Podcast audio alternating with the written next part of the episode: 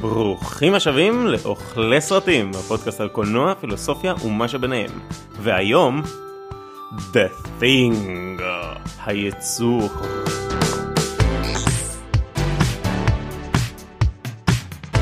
אז ברוכים השבים לאוכלי סרטים, הפודקאסט על קולנוע, פילוסופיה ומה שביניהם. וכמו תמיד, אני ליעד הרמן, יזם וחולה קולנוע, ואיתי באולפן. איתי דגן, תסריטאי, במאי ויצור. ואיתנו, ואיתנו ארנון רוזנטל, דוקטורנט לפילוסופיה, שחקן תיאטרון. אין המשך ל introduction הזה. מדען נורבגי. אולי. והיום אנחנו מדברים על אחד מהסרטים הטובים ביותר בתולדות הקולנוע, סרטו של ג'ון קרפנטר משנת 1982, The Thing. לא התרגשתי מלא זמן כמו שאני מתרגש לקראת הפרק הזה, אני לא יכול להסביר לכם בכלל. I'm gonna hide this tape when I'm finished.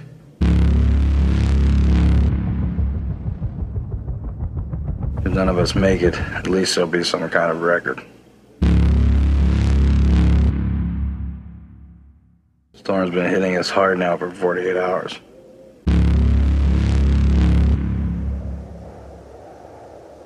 We still have nothing to go on.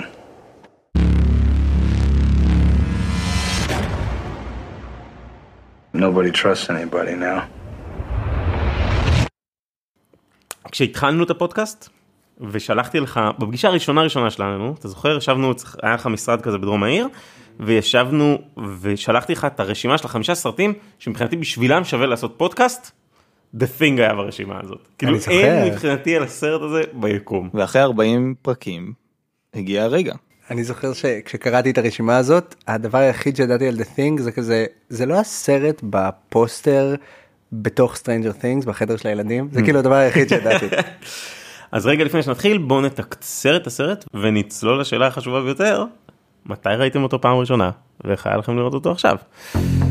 The Thing מספר את סיפורם של משלחת מדענים לקוטב הצפוני. הסרט מתחיל במרדף אחרי כלב בו מדען נורבגי בדיעבד יורה בכלב ומנסה להרוג אותו כמה שיותר מהר.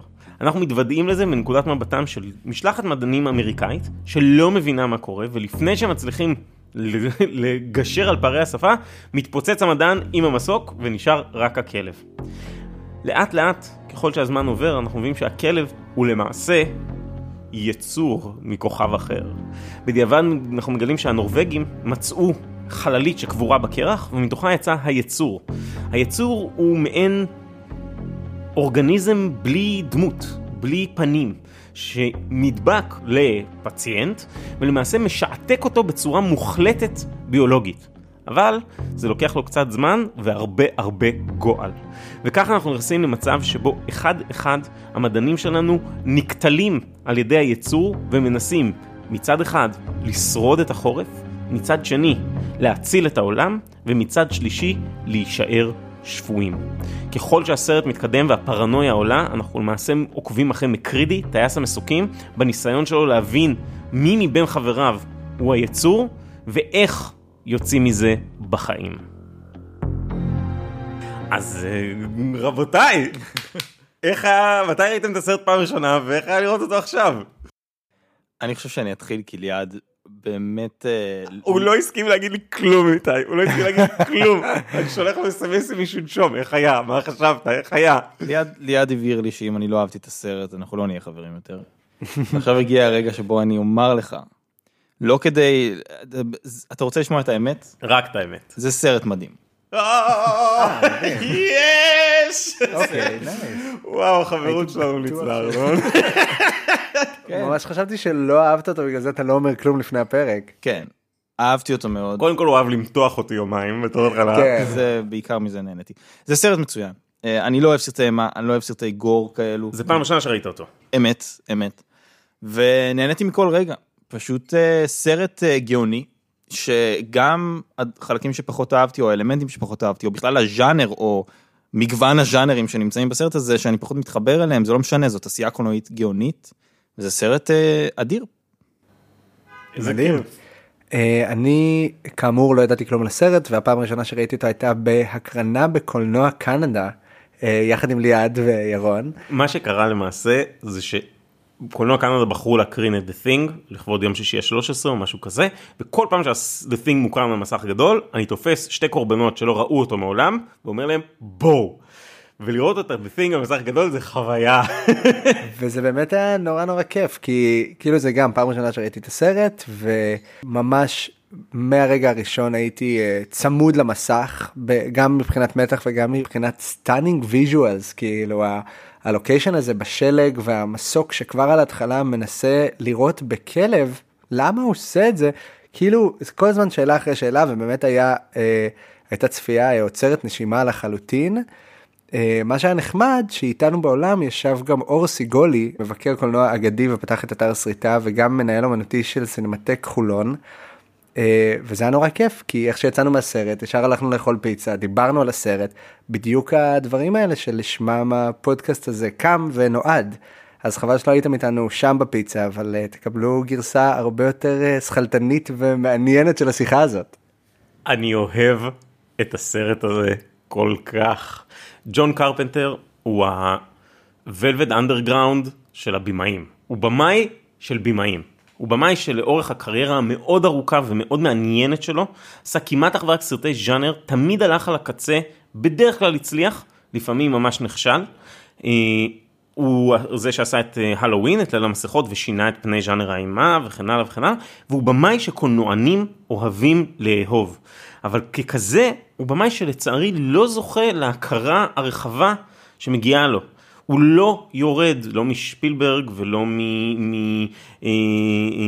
מאלטמן ולא מברגמן ולא מלוקאס. כאילו הוא, הוא ב top של ה top בתחומו, ותמיד לוקח סיכונים, ו-The Thing הוא הסרט שהוא עצמו הכי גאה בו, שהוא עצמו הכי אוהב, והוא גם אחד הסרטים שלו שזכו בכישלון קופתי מסחרר, ואני נתקלתי בו, הכרתי את הפוסטר כל החיים, נתקלתי בו כזה בגיל 20, 22, ומאז אני לא מצליח להפסיק לראות את הסרט הזה, הוא נכנס לי ללב ולנפש, אני חושב שהוא עשייה קולנועית משובחת, אני חושב שהתסריט מושלם, אני חושב שהליהוק יוצא דופן, הוא masterpiece, אין לי מילה אחרת.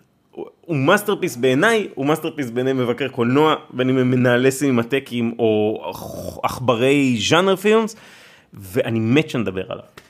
זה מדהים, אני, זה רק לראות את ההתרגשות שלך זה מרגש כאילו. Uh, לגבי תסריט מושלם הייתי חולק עליך, אני לא חושב שאף תסריט יכול להיות מושלם, uh, ויחד עם זה אני חושב שבתור בן אדם שמאוד אוהב הוא דאנץ וסרטי תעלומה, uh, זה באמת סרט אנסמבל תעלומה מעולה. ואתה כל הזמן יושב על קצה הכיסא כדי לנסות להבין את התעלומה. בוא נתחיל בהתחלה. הסרט בבסיסו הוא סרט על פרנויה. הוא נחשב הסרט הראשון בטרילוגיית הפרנויה של ג'ון קרפנטר, הוא עשה אחרי זה עוד שני סרטים, אחד יותר מוצלח, השני קצת פחות. והוא עוסק בחוסר היכולת האנושי להאמין אחד בשני אל מול הסיטואציה שהם נקלעו אליה. והוא עושה הכל כדי לקחת את הפרנויה שלנו לקצה. הוא קודם כל כולא אותנו בקוטב הצפוני, הורס לנו את מכשירי הקשר, מפוצץ לנו את המסוק, ומשאיר אותנו כלואים עם חבורת האנשים האלה, ואותנו כצופה, ופה אני לא מסכים גם על מה שאמרת על הגיבור, כאחד מהם. כזה שלא צריך להסביר על הרקע שלו, אף דמות לא מספרת לנו מאיפה היא באה או לאן היא הולכת, אלא פשוט חי את הסיטואציה לקצה. ואני חושב שהוא משתמש בהמון המון טריקים קולנועיים, לא רק כדי להחדיר בנו בצופה אימה, אלא ממש פרנויה, ואני רוצה שנעמוד על ההבדל ביניהם, והוא עושה זאת גם ברמה התסריטאית, ואני חושב שהוא עושה את זה למעשה כמעט משעות הפתיחה. הסרט נפתח, תמיד אני שוכח את זה, בחללית שנוחתת לפני מאות מיליוני שנים או משהו כזה, אבל הרגע שבו, ואז המסך נקרא ונכתב The Thing, אבל הרגע שבו אנחנו באמת נכנסים לסרט, זה שאנחנו רואים כלב. וכמו שכולנו יודעים, הפשע הגדול ביותר בהוליווד זה להרוג כלב. ומה שקורה מהרגע הראשון זה שהתסריט והסרט מתעתע בנו כצופים, כי אנחנו רואים מסוק עם מכונת ירייה או עם רובה רודף אחרי כלב, ועוד לפני שהסרט התחיל, אנחנו רוצים ש-The Thing ינצח, שהכלב יצא בשלום, ואנחנו לא מבינים איזה טעות אנחנו עושים בזה שאנחנו רוצים שהכלב ינצל. אני כל כך רציתי לדבר על סצנת הפתיחה, אז אני ממשיך את מה שאתה אומר. קודם כל, כן, חשוב להגיד שאנחנו לא יודעים שהכלב הוא the thing על ההתחלה, ולמה, אחת הסיבות אה, שאני מרגיש שהתסריט הזה הוא גאוני, זה באמת שעות הפתיחה. לא שעות הפתיחה, סצנת הפתיחה. כי הכלב, או כל כלב, הוא חברו הטוב ביותר של האדם. quite, כלומר, זה, זה כבר קלישאה. וברגע שאנחנו רואים מסוק מנסה לירות במשהו, מהר מאוד מבינים שזה בכלב. בהתחלה לא מבינים אם הוא מנסה לעזור לכלב או לתפוס אותו או להרוג אותו. וברגע שאנחנו קולטים את זה, זה כל כך מטמטם, כי איך אתה מעז להרוג כלב? למה שתעשה את זה? הוא החבר שלך. ועל זה הסרט. סצנת הפתיחה הזאת אה, טומנת בחובה את כל הסרט. האם מה שאני רואה זה החבר שלי או האויב שלי שרוצה להרוג אותי? כן, אה, כן. אני, אני אמשיך אותך ואני אגיד גם שיש משהו מאוד חזק בזה שהמסוק מתפוצץ, הנורבגי צורח ויורה גם על אנשים כדי להגיע לכלב, הוא לא רואה בעיניים, וזה שהוא צורח בנורבגית, אתה לא יודע למה הוא מתכוון ולמה הוא חייב להרוג, למה הוא פרנטיק, כאילו, למה הוא חייב להרוג את הכלב. ואני אלחץ לנקודה הזאת יותר חזק ואגיד שאחד הספרי תסריטאות הכי... אה, אה, כאילו באופנה כרגע הם נקראים אה, Save the Cat של בלק סניידר. ו-Save the Cat בעצם זה referring לפעולה שהגיבור צריך לעשות כדי שאתה תתאהב בגיבור. ולכל גיבור שאתם תראו בקולנוע בקרוב, כשיהיו לכם את המשקפיים האלה, תראו שיש לו רגע שנקרא Save the Cat Moment. הרגע שבו הוא מציל את החתול, הרגע שגורם לך להתאהב בגיבור ולרצות אותו לידך. וגם אם הוא אנטי גיבור קשוח, יש את הרגע שבו הוא saved the cat. ופה לוקחים את הטרופ הזה ולגמרי זה קלישאה הוליוודית ואומרים אין save the cat, יש kill the dog ומהר. אה, אז אני מסכים לגמרי. הנקודה הזאת שזה או חבר או אויב ושאין לך שום יכולת לדעת למעשה מהרגע הראשון זה, זה מבריק כאילו זה, זה, זה קלט הבול יענו. הסרט וזה אולי ההבדל בין פרנויה לפחד. בפחד יש להיבהל ויש לפחד על עצמך אבל אין את המתח שנוצר מזה שאתה יודע שאתה לא יודע. אתה יכול לפחד, זה אולי ההבדל בין לפחד ממפלצת מלפחד מהחושך. כי אתה, עצם העובדה שאתה יודע שאין לך יכולת לדעת, וזה משהו ש... זה חבל דק דק דק שנמתח לאורך הסרט, הופך את הסרט הזה לאחד מסרטי הפרנויה הכי טובים שיש. Or feel it. I know I'm human. Some of you are still human. This thing doesn't want to show itself. It wants to hide inside an imitation. It'll fight if it has to, but it's vulnerable out in the open. If it takes us over, then it has no more enemies. Nobody left to kill it. And then it's won. You guys gonna listen to Gary? He can beat one of those things!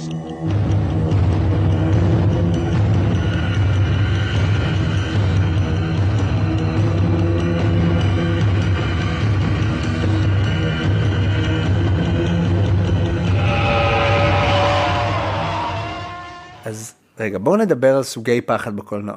נכון? כי הוא משתמש בכמה וכמה סוגי פחד בסרט, ובתור אה, אנשים שרוצים ליצור קולנוע או צורכים קולנוע ושומעים עליו פודקאסטים, בואו נדבר רגע על איזה סוגי פחד יש בקולנוע. אז כשאנחנו מסתכלים על ז'אנר האימה או על תתי ז'אנר האימה בכלל, אנחנו רואים כמה סוגים. באמת, דיברנו עליהם קצת בעבר, בפרק שעשינו על, המסור, דיברנו על gore porn או על torture porn, על jump scares וכן הלאה. באופן כללי, הז'אנר של אימה הוא ז'אנר שנולד יחד עם ז'אנר המדע בדיוני בפרנקנשטיין של מרי שלי, ומאז הוא התפתח לכל מיני כיוונים. אה, כאשר שלושת הכיוונים, בדרך כלל סרט בוחר סוג אחד של אימה.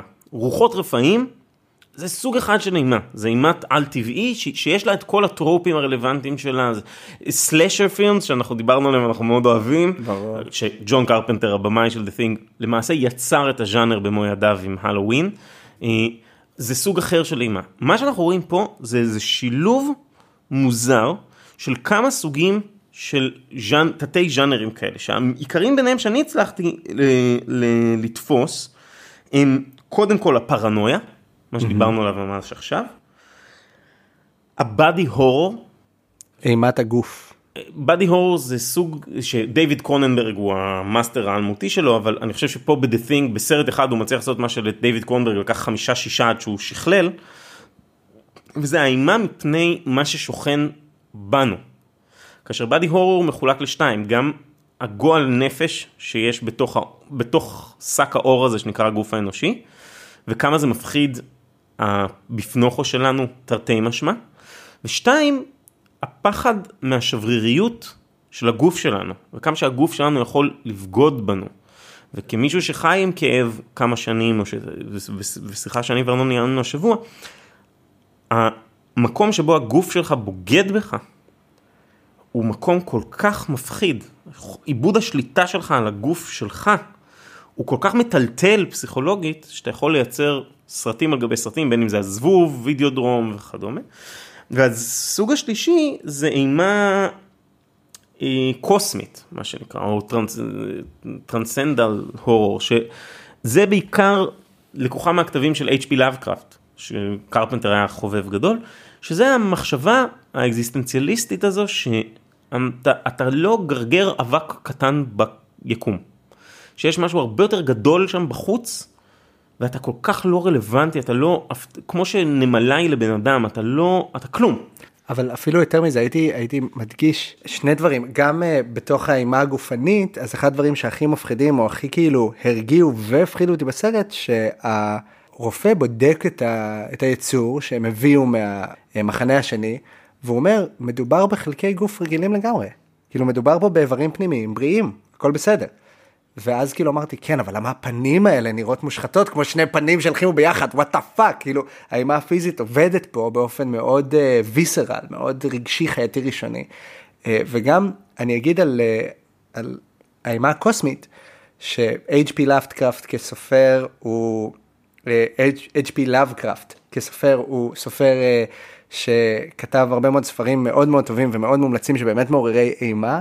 וחלק מהאימה הקוסמית כמו שאמרת זה באמת אנחנו גרגר קטן ביקום ואנחנו לא יכולים לשלוט בו וכמו נמלה מול עולם שלם אבל גם האימה הקוסמית באה לעורר את החרדה שלנו מישויות אומניפוטנטיות כל יכולות שהן הרבה יותר גדולות מאיתנו גם לא במובן של אני קטן והבעיות שלי לא אומרות כלום אלא יש יצורים שיכולים הרבה יותר ההבנה שלי של מה היצור הזה היא הבנה שהיא כאין וכאפס, אני לא יודע להבין בכלל 10% מהיצור הזה, והוא יכול לשלוט בי, והוא יכול לעשות בי טרור ושַמות, וכל הדברים האלה. זה כל כך נכון, וזה בא לידי ביטוי בכתבים של לאבקראפט, כשאתה קורא לאבקראפט, המון מהיצורים האלה, בטקסט, הם כל כך שונים ממה שאנחנו יכולים לתפוס כבני אדם, שהוא כותב משפטים כמו זה בלתי ניתן לתיאור. כן. כאילו, זה, זה כל כך מוזר שהוא לא הצליח לתאר את זה ואיבד את שפיותו וכדומה. ואז כשאתה מנסה לתרגם את הרעיון הלבקרפטיאני לקולנוע, מאוד קשה, כי אתה צריך לצלם משהו שהוא בלתי ניתן לתיאור, שהמוח האנושית לא יכולה לתפוס. ואני חושב שהפתרון שקרפנטר מציע פה בסרט, זה פשוט לא להראות לנו את היצור כמו שהוא אף פעם.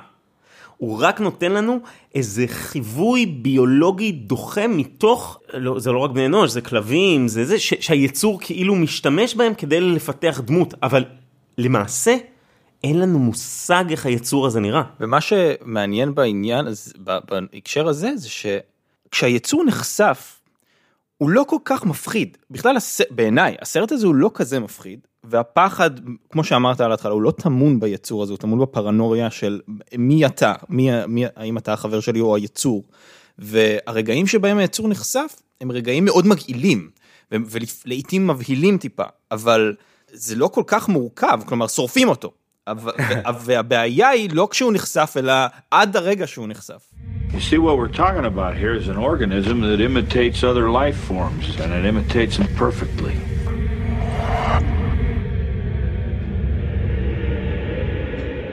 Thousands of years ago, it crashes, and this thing gets thrown out, or crawls out, and it ends up freezing in the ice.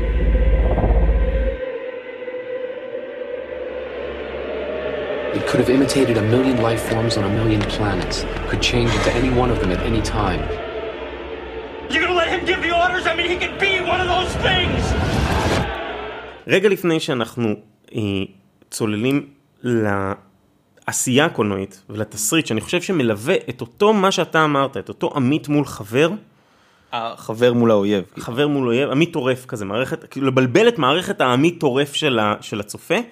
אני רוצה שנדבר טיפה על המאחורי הקלעים של הסרט. קדימה. ג'ון קרפנטר עשה את הסרט בשנת 82, הסרט מבוסס על סיפור שנקרא Who Goes There, שם מהמם אה, של אה, סופר בשם אה, ג'ון W. קמבל, ספר משנות ה-30, הסרט נעשה פעם אחת בשנת 52 אה, כאיזשהו סרט אימה מקארתיסטי כזה.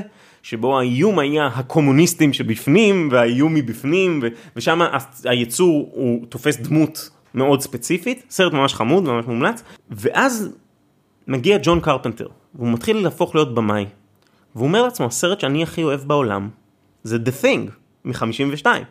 עד כדי כך שבליל המסכות בהלואוין, הסרט שהילדים שהיא עושה עליהם בייביסיטר רואים בטלוויזיה זה The Thing. עם הסצנה הזאת שרודפת את ג'ון קרפנטר מאז שהוא היה ילד של המדענים שעומדים במעגל. אם נשים לב בסרט שאנחנו מדברים עליו היום, זה סצנה שחוזרת שוב פעם ושוב פעם ושוב פעם, מעין מעגל האימה הזה. הוא יוצא לה, להפיק את הסרט, אחרי הצלח, כמה הצלחות אה, מאוד גדולות כמו ליל המסכות, אה, אמור היה לביים אותו אה, הבמאי של המנסרים מטקסס, הלך לעשות את פולטרגייסט בהפקתו של, ג'ון שפ... של סטיבן ספילברג, ואז קורה הבלתי יאומן, מקבלים תקציב, נגד כל הסיכויים ג'ון קרפנטר מקבל לידיו לעשות את הסרט, וזה הסרט היחיד שבו הוא לא כתב את הפסקול, כי מי שכתב את הפסקול זה אניו מוריקונה, האחד והיחיד, הטוב הרע המכוער וכדומה. הסרט יוצא לאוויר העולם, אחד הסרטים הטובים ביותר בהיסטוריה, ומקבל מקלחת קרה של ביקורות איומות. שקוטלות את הסרט שוב ושוב ושוב. איך? זה נהיה טרנד לשנוא את הסרט הזה.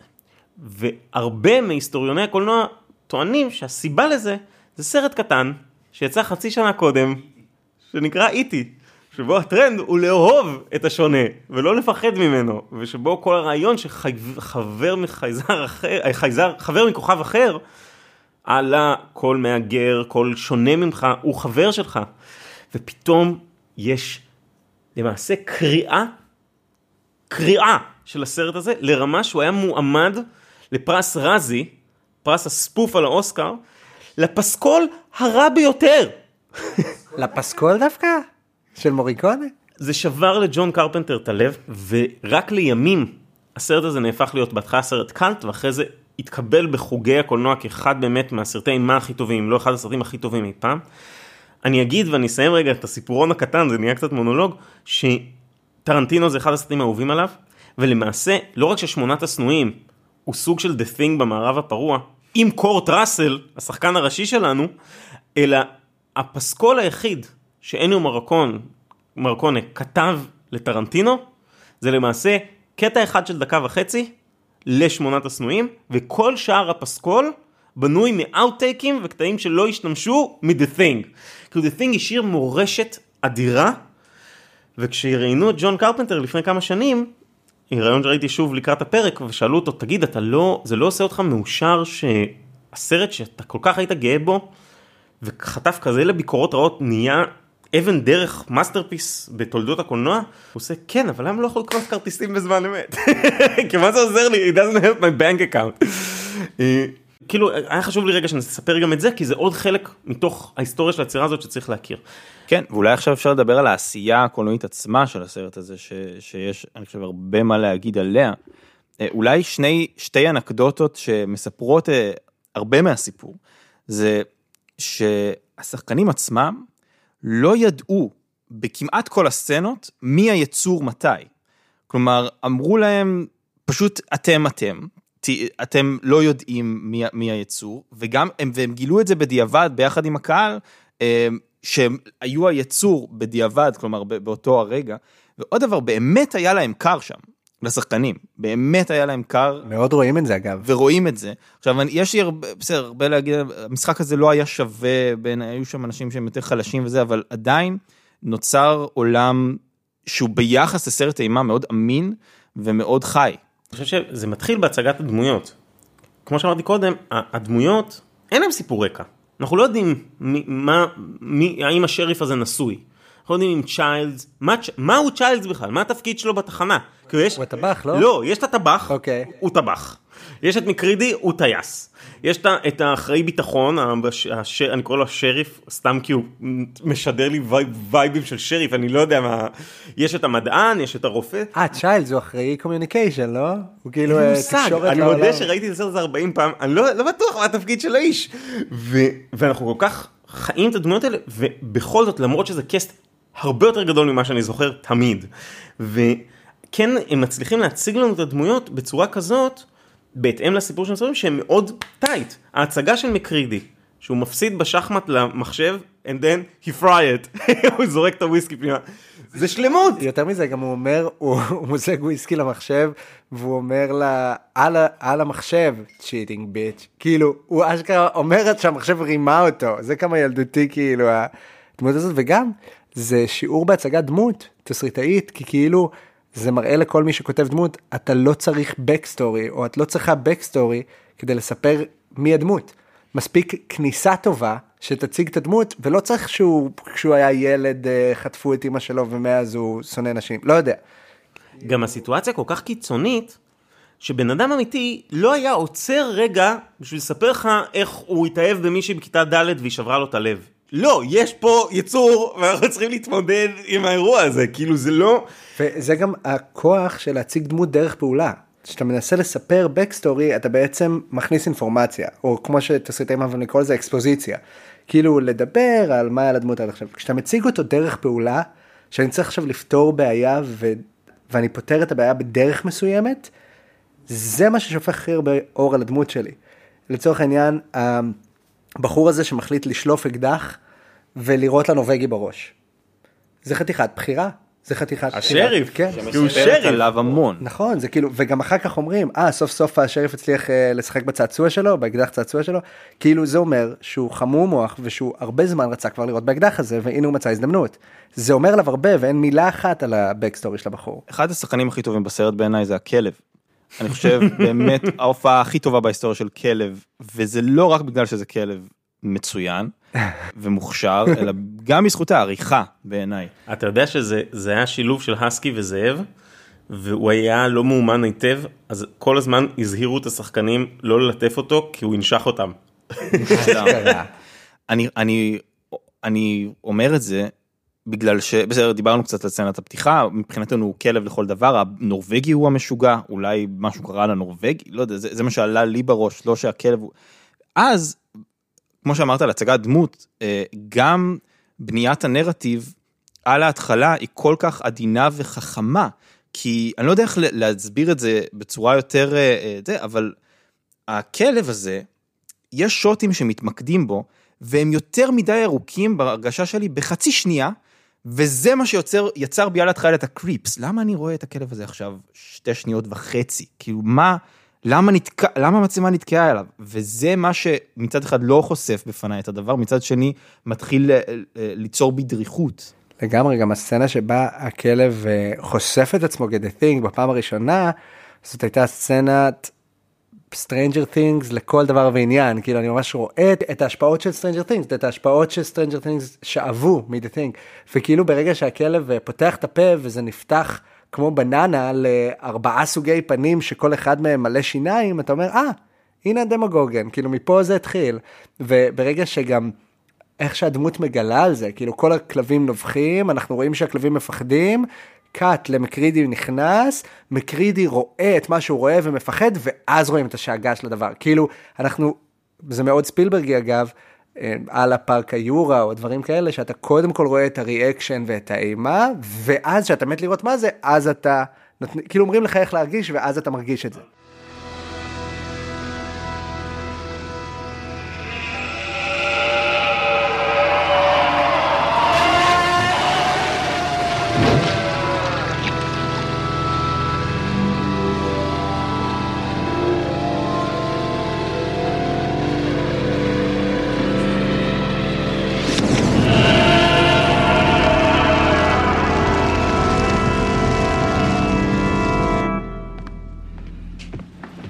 הסרט הזה הוא לא רק של הבמאי. ו- ואני חושב שזה יהיה עוול לא לדבר על אחד ילד, בן 22 את עשיית הסרט, רוב בוב בורטין, אחראי הספיישל אפקטס הבאמת יוצאי דופן האלה. איזה גאון. לא להאמין שמחזיקים עד 2021. זה באמת מחזיק, זה לא כזה קלישאה, זה לא כזה איפסטר קולנוע, או אני מעדיף שזה יהיה צולם על ה... זה פשוט עובד ב-90 אחוז, 95 אחוז מהזמן. וגם השחקנים עצמם העידו על זה שהם פשוט ראו לפעמים את הבובות וה, והמפלצות שהיו על הסט ולא הצליחו לשחק מרוב שזה היה מגעיל, באמת באמת הפעיל אותם. וגם יש בחירות מעניינות, שגם כשאין אפקט, כשאתה נזכר בהם אתה חושב שהיה אפקט. למשל, אה, הבחירה הזאת של לפני שהכלב חושף את עצמו כ-the thing, מנגנים לנו את superstitious ברקע. very superstitious ואתה כאילו אומר לעצמך אוקיי יהיה פה משהו על טבעי כאילו לאן אנחנו הולכים למה למה דווקא סטיבי וונדר למה דווקא superstitious. ואז הכלב נכנס אל תוך חדר ואתה רואה צל של בן אדם שלך עכשיו תדע מי הבן אדם הזה ו cut. ואני כשאני נזכר בסצנה הזאת או בטח אנשים שראו את זה לפני שנים נזכרים ב... oh my God, the thing השתלט, אולי ראינו בצל הזה איזה אפקט או משהו, אבל לא, לא ראינו כלום, זה רק הבנייה לדבר.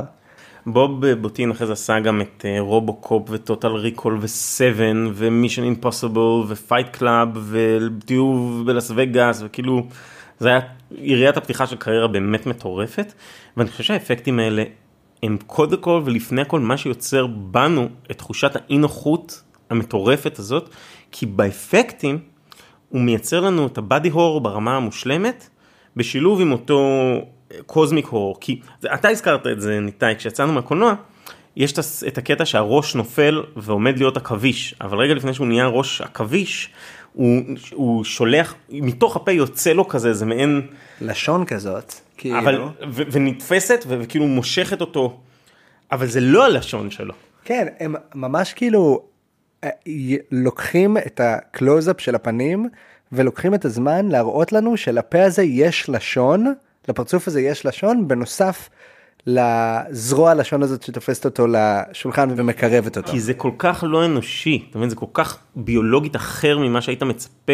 כי גם שבתור מישהו שראה סרטי אימה, אתה אומר אוקיי אז הלשון שלו תהפוך, אבל לא, זה כל כך outworldly, זה כל כך חייזרי, שאני לא יודע איך להתמודד עם זה, כי המוח שלי לא מצליח לעכל, כביכול, את מה שאני רואה, למה? למה? למה? יש לך לשון, תשתמש בה.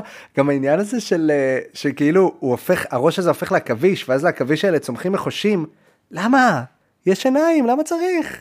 אבל יש תשובה לשאלה למה זה כל כך מפעיל, כי זה לא חייזרי במובן הזר המוחלט, זה בדיוק כמו שדיברנו קצת על זה שהוא פותח את הגוף של היצור.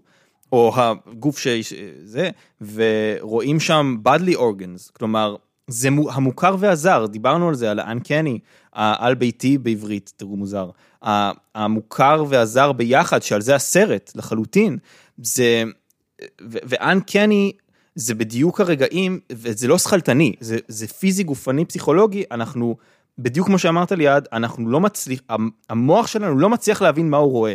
האם זה מוכר לי? זה, זה מספיק human כדי שאני אזהה, אבל מספיק לא human כדי שהמוח שלי ייכנס לקצר ואני לא אבין מה אני רואה. זה כמו לראות מישהו עם מסכה מאוד גדולה ומקריפה, אז אתה לא מבין, וזה בדיוק ההגדרה של אנקני ואלי, אתה לא יכול לפענח אם זה אויב או חבר, מה שנמצא שם.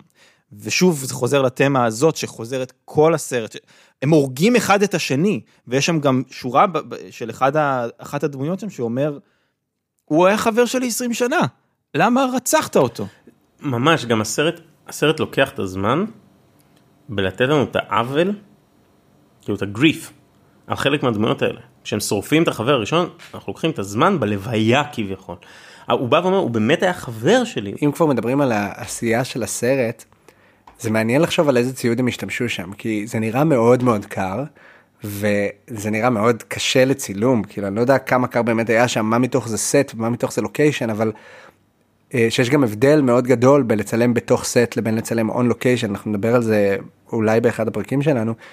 זה מעניין שרוב השוטים הם או שוטים סטטיים על חצובות, או שוטים שהם דינמיים אבל על dolly, ש dolly זה בעצם מסילה שעליה אתה שם את המצלמה, וזה נותן תחושה מאוד שונה מסרטי מלחמה למשל, שזה תנועה דינמית אבל עם מצלמת כתף. המצלמה על הכתף, אתה מרגיש את הנשימה של הצלם, אתה ממש מרגיש כמו feel דוקומנטרי, ופה אין את זה. פה הם... יש את השוטים, השוטי dolly שאתה, שאתה קורא להם, זה השוטים שבו המצלמה מטיילת בין מסדרונות וזה, וזה השוטים היחידים כמעט שיש להם פסקול. לגמרי. זאת אומרת, אנחנו מקבלים, זה כאילו אנחנו עוד מדען או יצור שמטייל בין המסדרונות, וזה במקומות היחידים שאנחנו כצופים לבד. לגמרי, ואני גם חושב שאם אנחנו מדברים על קרפנטר בדיוק שנה אחרי איטי, כשספילברג כאילו בשיא הקריירה שלו, זה עשייה שהיא כאילו מאוד ספילברגית, השוטים שאם הם דינמיים הם אך ורק על דולי ומאוד נקיים כאלה. אבל היית חושב שאם אתה מחכה את ספילברג אז תעשה יותר שוטים עם קריין, שקריין זה מנוף שהמצלמה מונחת עליו, בעצם מאפשר למצלמה לזוז למעלה ולמטה בזמן אותה תנועה. והוא לא עושה את זה, יש שוט אחד שהוא משתמש בקריין, וזה השוט שבו מקרידי והמדען מגלים את, ה, את קוביית הקרח, את האמבטיה הזאת. וזה פעם אחת שכאילו מקרידי קורא למדען, אנחנו יחד עם התודעה של המדען לא יודעים מה מקרידי ראה, מתקרבים לאט לאט במסדרון הזה, ואז שוט crane חושף לנו בתנועה כאילו שהיא עולה למעלה ועושה tilt down, המצלמה מפנה את האף כלפי מטה, ואנחנו רואים את, ה, את קוביית הקרח הזאת, וזה השוט היחיד שאני הצלחתי לראות שהוא crane shot. ואני, זה משהו שכאילו מראה לי דבר ראשון שהוא לא מנסה לחקות את ספילברג, ודבר שני, למה? אם יש לך תקציב ל crane, תעשה עוד שוטים עם קריין, זה יפה. אני חושב אבל שזה שובר את הקלסטרופוביה, כי אם אתה פתאום מקבל נקודות מבט, רק יש עוד נקודת מבט עילית שהם מוצאים את החללית, אבל זה, כל, זה כשאתה מגיע כל פעם כ, כמישהו שבא מהמסוק, כמישהו שמסתכל על הסיטואציה מלמעלה, וככל שאתה נכנס לתוך הפרנויה, ככל שהמרדף חתול עכבר והקלסטרופוביה סוגרת, אין לך יכולת. כאוטור להסתכל על המצב מלמעלה. בפרספקטיבה שהיא לא... אתה חייב, אתה כלוא בתוך המסדרון כמו כולם. נכון, אבל גם כשהוא בוחר להראות את הסיטואציה מלמעלה, הוא חותך לשם. המצלמה סטטית מנקודת מבט עילית. אתה יודע מה, אני אגיד יותר מזה, אתה יודע מתי מתחילים השוטים מלמטה? מתי? בבדיקת דם, שכולם קשורים לכיסא. אז בוא נדבר על הסצנה הזאת קצת. אני חושב שכדאי באופן כללי לדבר על תסריט, כי אני חושב שהתסריט עושה שם כמה דברים מאוד מאוד יפים. אחד, אני חושב שעצם העובדה שהוא שולח אותנו לראות את המעבדה של הנורבגים, ואת מה שעלול לקרות לנו, זורע בנו זרע של טרור, זרע של אימה אמיתית, במה, איך אני עכשיו לא מגיע לסיטואציה הזאת, ואני חושב שהסרט חוזר שוב ושוב לתעתע בצופה, מתוך ההבנה שהצופה יש לו סט אה, מוסכמות של צופה בקולנוע. ועל אחת כמה וכמה של צופה בסרטי אימה, וזה בא לידי ביטוי בשני ג'אמפ סקרים מאוד מאוד אייקוניים בסרט. אולי היחידים בסרט גם, הוא לא מרבה לעשות ג'אמפסקירים. לא, זה די הוא עוסק. בעיקר בפרנויה, לא בבו, הוא לא בא כן, להפחיד. לא בבו. אבל יש את הרגע הזה שהדפיברילטור יורד ללב והבטן נפתחת ואוכלת לרופא את הידיים. הוא אייקוני, הוא, הוא מטורף, אבל מה שמדהים בו זה שהוא לא העיקר בשום צורה. לקראת כל ג'אמפ סקר כזה, לקראת כל הקפצה כזאת, נהוג ל... לבנות מתח אל מול הצופה. תחשבו כמעט על כל סרט ש... שראיתם, סרט אימה בוודאי, המוזיקה עולה, השוט ריברס שוט עולה בתדירות שלו, השוטים נהפכים להיות יותר ויותר קצרים, אתה הולך במסדרון חשוך, יש דלת חורקת, וכל הסביבה שקטה גם, כל הסביבה שקטה. הפסקול נצמצם, בוא, זה לא קורה פה. מצד אחד, קרפנטר כן רצה להושיב את הצופה על קצה הכיסא ממש כמו שהוא הושיב אותך, מצד שני הוא לא רצה שכמו בכל הסרטים אתה פשוט תדע מה הולך לקרות. אז לאורך כל הסרט, לכשיש jump scare ים, הוא בונה את המתח במקום אחר. בסצנה הזאת של הדיפיברילטור שהפה נפתח, למעשה כל הסצנה מתעסקת במשהו אחר לגמרי.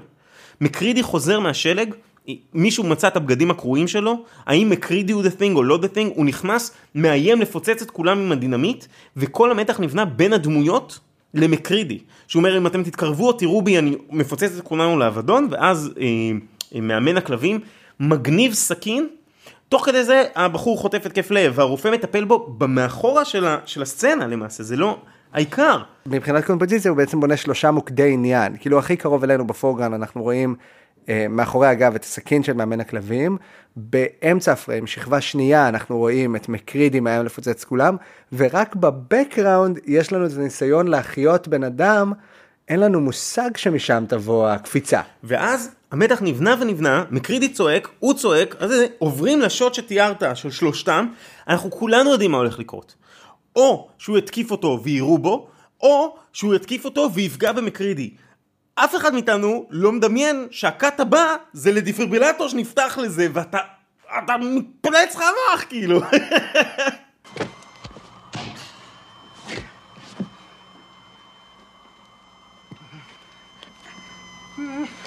המוח כאילו.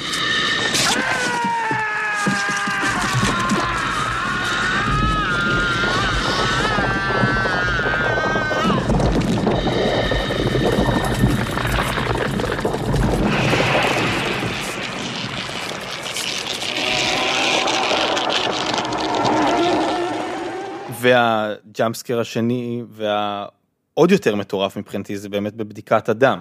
ממש. כל בדיקת הדם היא סרט קצר בתוך סרט. כאילו אנחנו ממש אה, ברמת השוטים, ברמת הקאטים, הוא סרט שיש בו חוש הומור, יש בו סיפור, יש בו התחלה, אמצע וסוף. אה, והרעיון הזה בכלל, שאתה במשך סצנה אחת, שוב ושוב ושוב, אה, נקרע לך המוח כאילו, וגם שם, הרגע, המתח נבנה בין השריף למקרידי.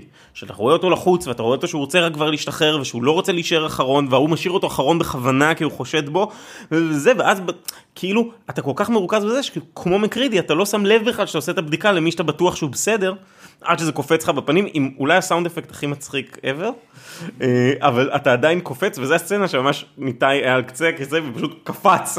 כן כן נבהלתי בטירוף כי לא חשבתי שגם אם הוא ישרוף את הדם. אז ה-thing יקפוץ מהבן אדם ויזדעק על דם. לא ידעתי שהטיפת דם תצרח. כאילו זה מה שהיה, לא, זה היה מאוד מאוד מבין. ואז יש אולי את השוט הכי דוחה בסרט שנפתח לו הראש והוא מתחיל לאכול אותו וזה. ובשתי הרגעים האלה ג'ון קרפנטר יודע להזכיר לנו שבסוף יש משהו גם נורא אנושי. וכשאתה מאוד מאוד מפחד אתה גם מפרק את הפחד וכמוך גם הדמויות.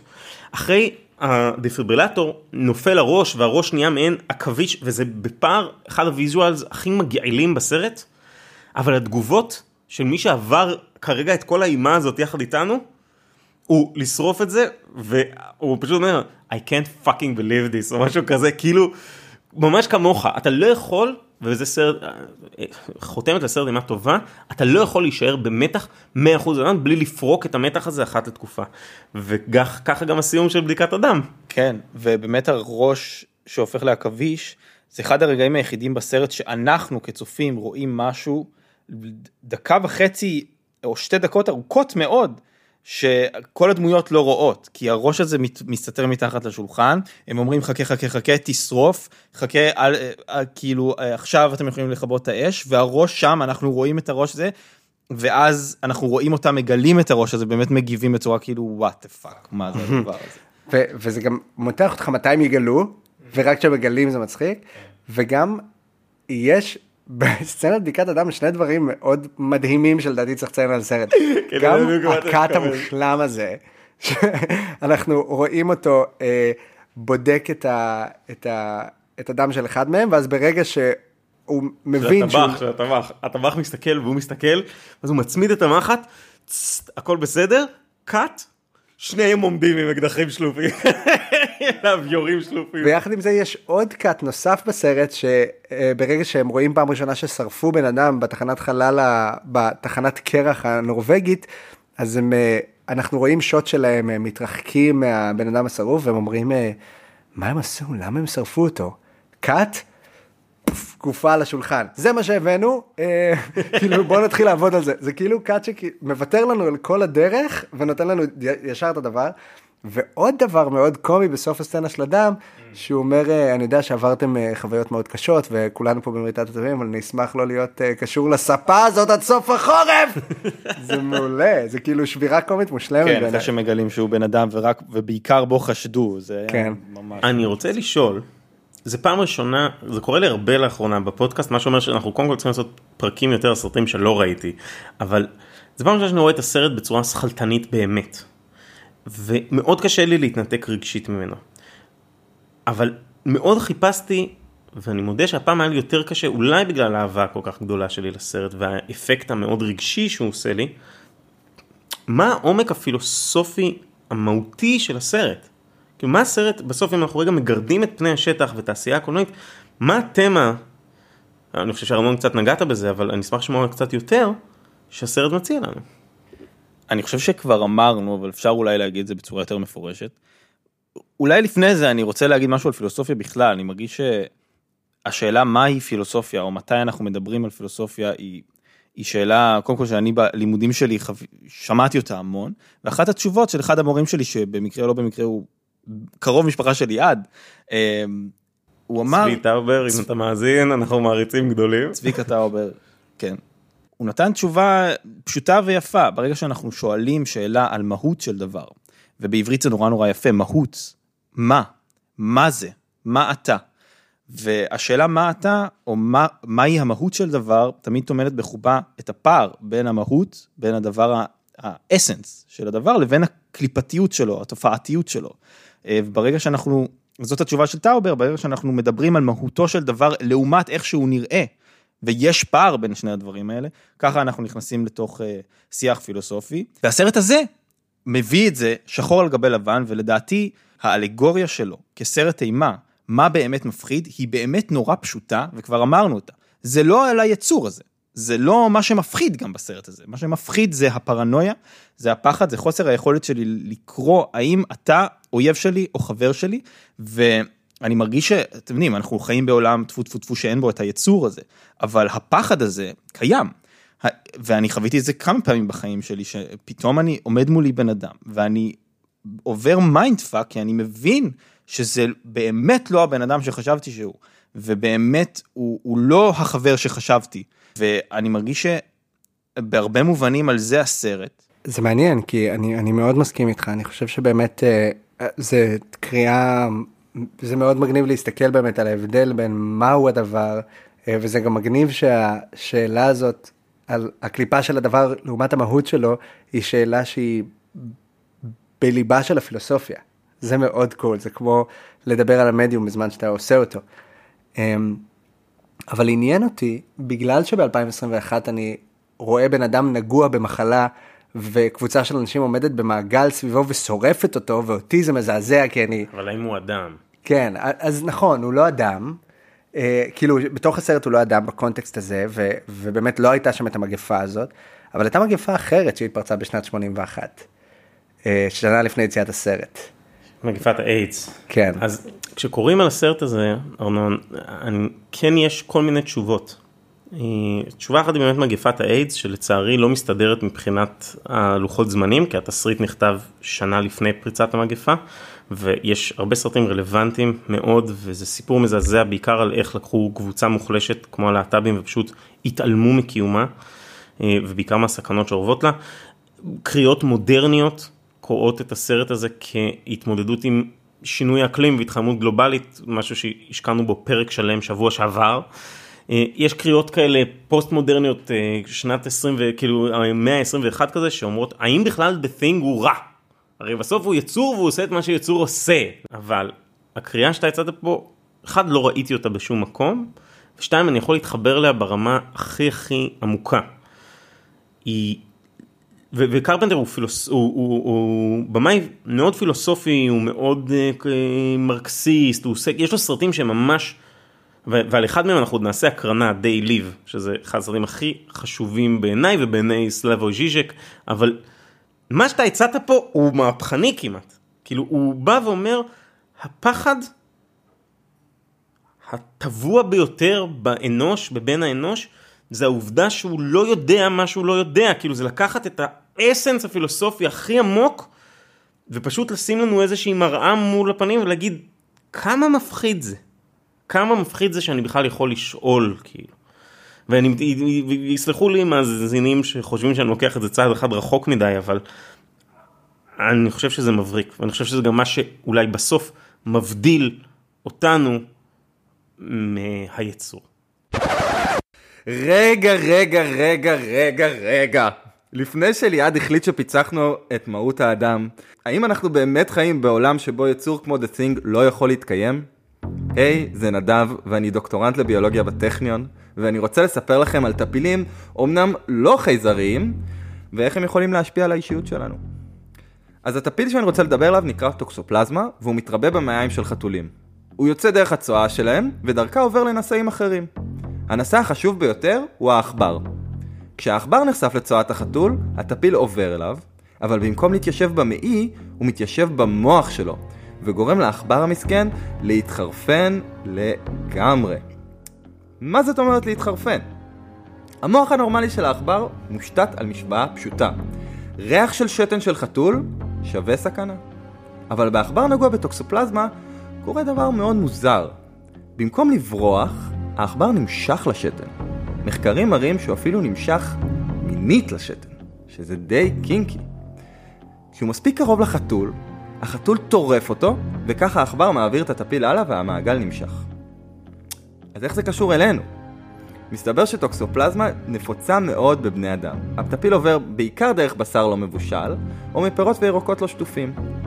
לרוב הוא גורם לחום ואי נעימות של כמה ימים, וזהו בגדול. אצל חלק מהאנשים הבריאים, הטפיל יכול להגיע למוח, ועלול לגרום להשפעה התנהגותית כמו אצל העכבר.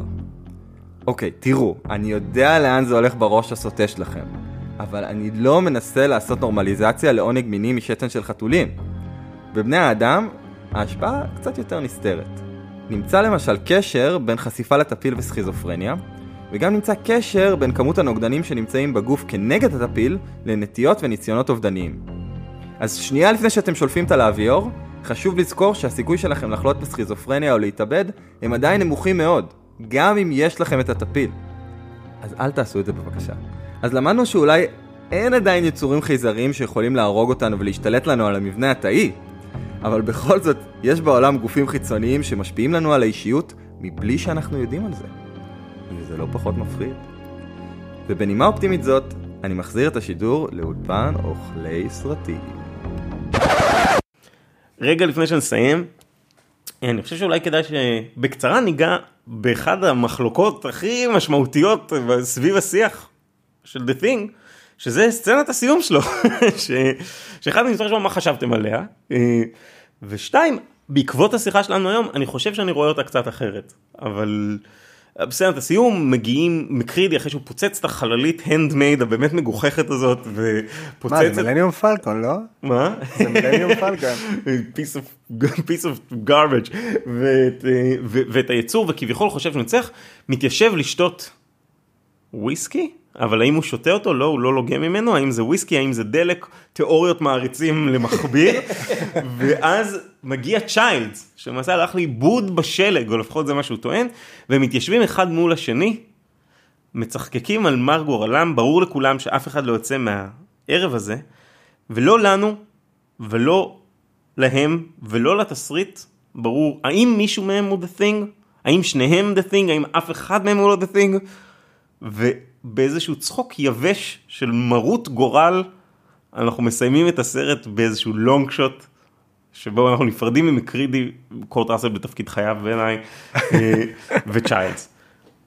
איך היה לכם עם זה ומי מהם the thing זה, זה מה שהאינטרנט שואל. זאת אחת הסצנות שהכי אהבתי בסרט. קודם כל כי הסרט היה לו את החוצפה לא לסגור את עצמו אלא לש... להשאיר סוף פתוח. האם, though. האם though? מה זאת אומרת? אם זה סוף פתוח. אובייסטי זה סוף פתוח. אה, האינטרנט יחלוק עליך, אבל אוקיי, אני תכף אני לא, אגיד לך אם מה אם דעתי אתה על צריך ה... תיאוריית מעריצים כדי לסגור את הסרט זה פתוח. בוודאי. זהו, אוקיי, אוקיי, זה פתוח, זה פתוח, זה פתוח יש שם שני אנשים, שתי דמויות, אחת מהן הראשית, הם חיים. ואני חושב שכמובן ש... אינהרנטית אתה לא יכול לענות על השאלה האם אחד מהם the thing. אני יכול להגיד מה אני מרגיש. ש...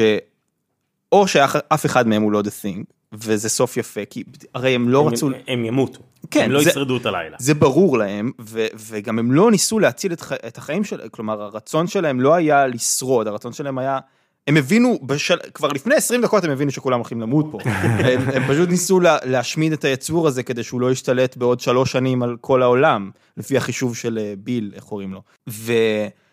אני חושב שאם אחד מהם הוא The Thing, לא, הוא לא יודע את זה עדיין, ושהם שניהם אנושיים עכשיו, הם הולכים למות בדרך כזאת או אחרת, וזה כל כך לא משנה.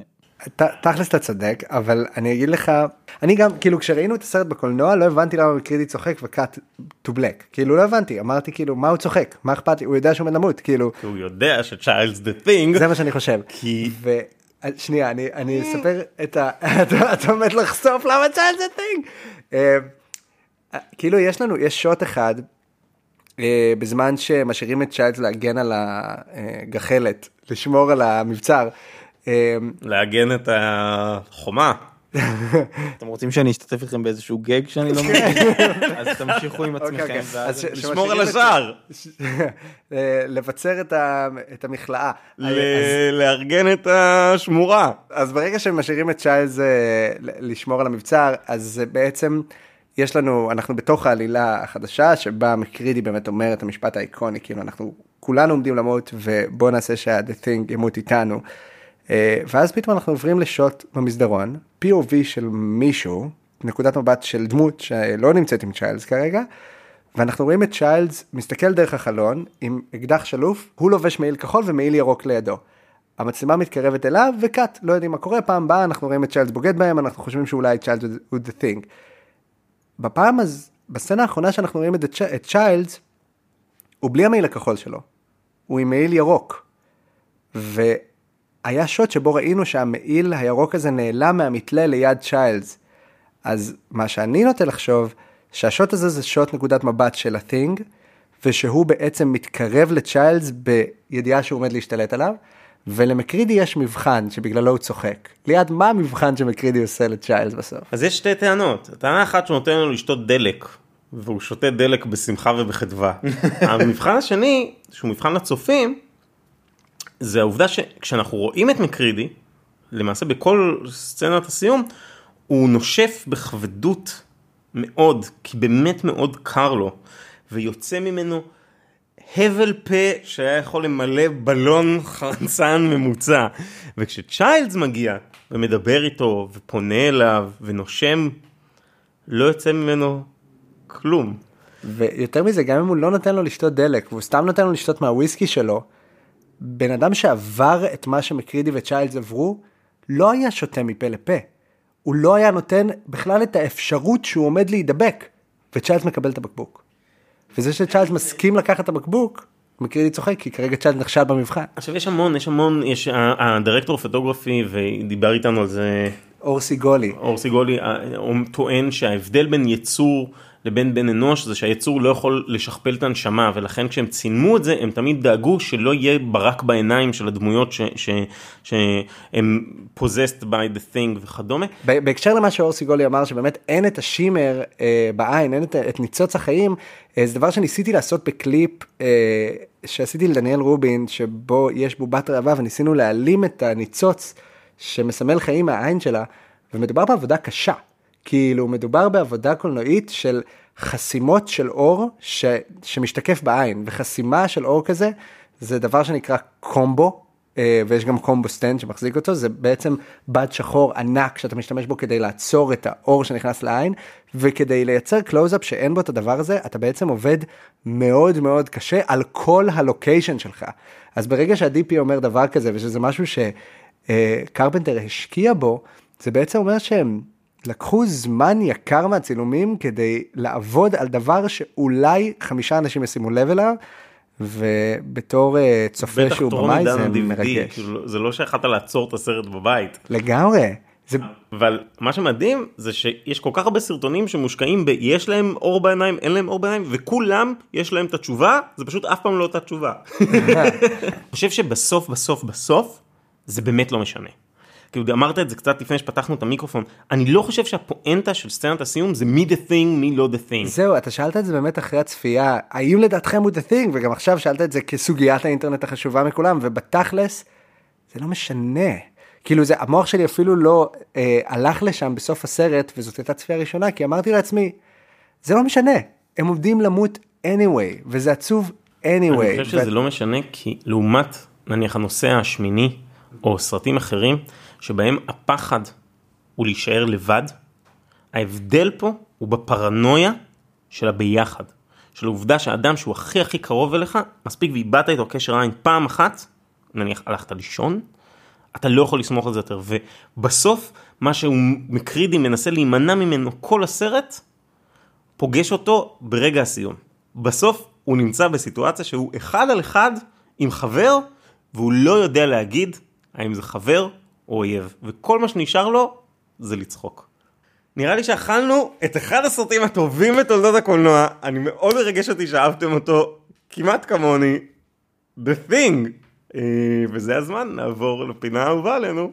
סרטים מן המרתף.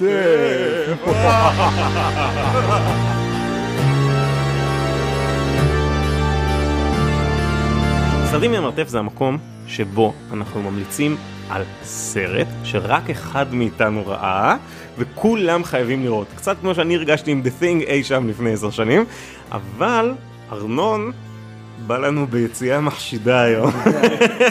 אז אתה ממליץ על סרט? מה אתה... אני לא ממליץ על סרט. וואט? אני ממליץ על משהו שובר את אחר. חוקי הפורמט כאילו זה היה בטן רכה של כלב בקרבה. אפשר לקרוא לפודקאסט הזה פודקאסט על משהו אחר פילוסופיה ומה שביניהם, מה זה? לא ממליץ לי על קולנוע. קודם כל ליעד אני לא מאמין שלא הבנת עד עכשיו על מה אני הולך להמליץ. או, זה אתגר? אה, הוא מאוד, הוא קשור בטבור לסרט שעליו דיברנו, ל-The Thing, הוא בעצם נוצר בהשראת The Thing. אני חושב שמדובר בסדרת מדע בדיוני יוצאת דופן. אני חושב שמדובר במשחק מחשב.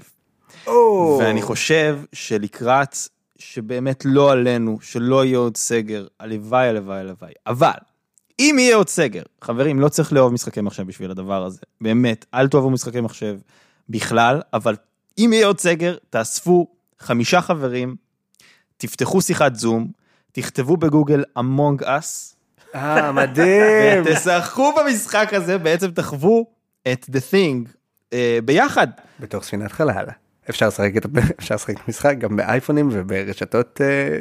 אה, אנחנו לא מקבלים כסף מהם, אז אין שום סיבה אה, לעשות. את זה. אבל אה, תורידו את זה גם לסמארטפונים שלכם זה מדהים. אפשר לדבר על זה רגע? תנו- לנו כסף. תנו לנו לפרסם אמונגס. סתם אפשר זה גם למחשב וזה גם לסמארטפונים. זה פשוט נורא. נורא כיף, כי זה משחק שבו אה, אה, חבורה של מיניונים קטנטנים תקועים בחללית, ואחד מהם אה, נאמר לו, ש... זה כמו המשחק הרוצח, אחד מהם נאמר לו שהוא impost the imposter, והתפקיד שלו זה פשוט להרוג את כולם, ומה שכיף לעשות את זה בזום, זה שמדברים תוך כדי, וזה פשוט משחק כיף, חסר יומרה. אה, וזה כיף להרוג את החברים שלך. אנחנו שיחקנו בזה בסגר הקודם לדעתי. בגלל זה אני כל כך מופתע שלא, וזה באמת באמת הושפע ישירות מ-The Thing. The Thing בנושא השמני ממש. כן. ממש ממש ממש. The Thing הוא סרט כל כך מונומנטלי שאפשר לדבר עליו לנצח. אבל נגמר לנו הפרק. אני רוצה להגיד תודה רבה, תודה רבה ניתאי, תודה רבה לליעד. תודה רבה לארנון. תודה לנדב, שהקליט את הקטע אחרי שהפרק הוקלט. תודה רבה ליובל קורן העורכת שלנו ולרן ריינדון על הפיקוח הטכני. אנחנו היינו אנחנו. אתם הייתם אתם. להתראות. איך לא ליעד התיק תצילו אותנו.